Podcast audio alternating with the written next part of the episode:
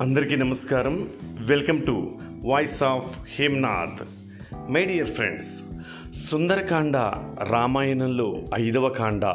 హనుమంతుడు లంకా లంఘనానికి మహేంద్రగిరి మీదకు చేరుకోవడంతో కిష్కింద కాండ ముగుస్తుంది.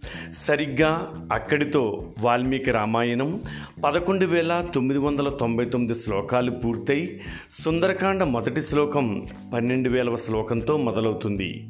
సుందరకాండను పారాయణ కాండ అని కూడా అంటారు. సుందరకాండలో అరవై ఎనిమిది సర్గలున్నాయి. హనుమంతుడు సాగరమును లంఘించుట సీతాన్వేషణము లంకా దహనము సీతజాడను రామునికి తెలియచెప్పుట ఇందులో ముఖ్య అంశాలు కిష్కిందకాండ చివరిలో సీతాన్వేషణానికై దక్షిణ దిశకు బయలుదేరిన బృందం ఎలాగో సాగర తీరానికి చేరుకుంటారు.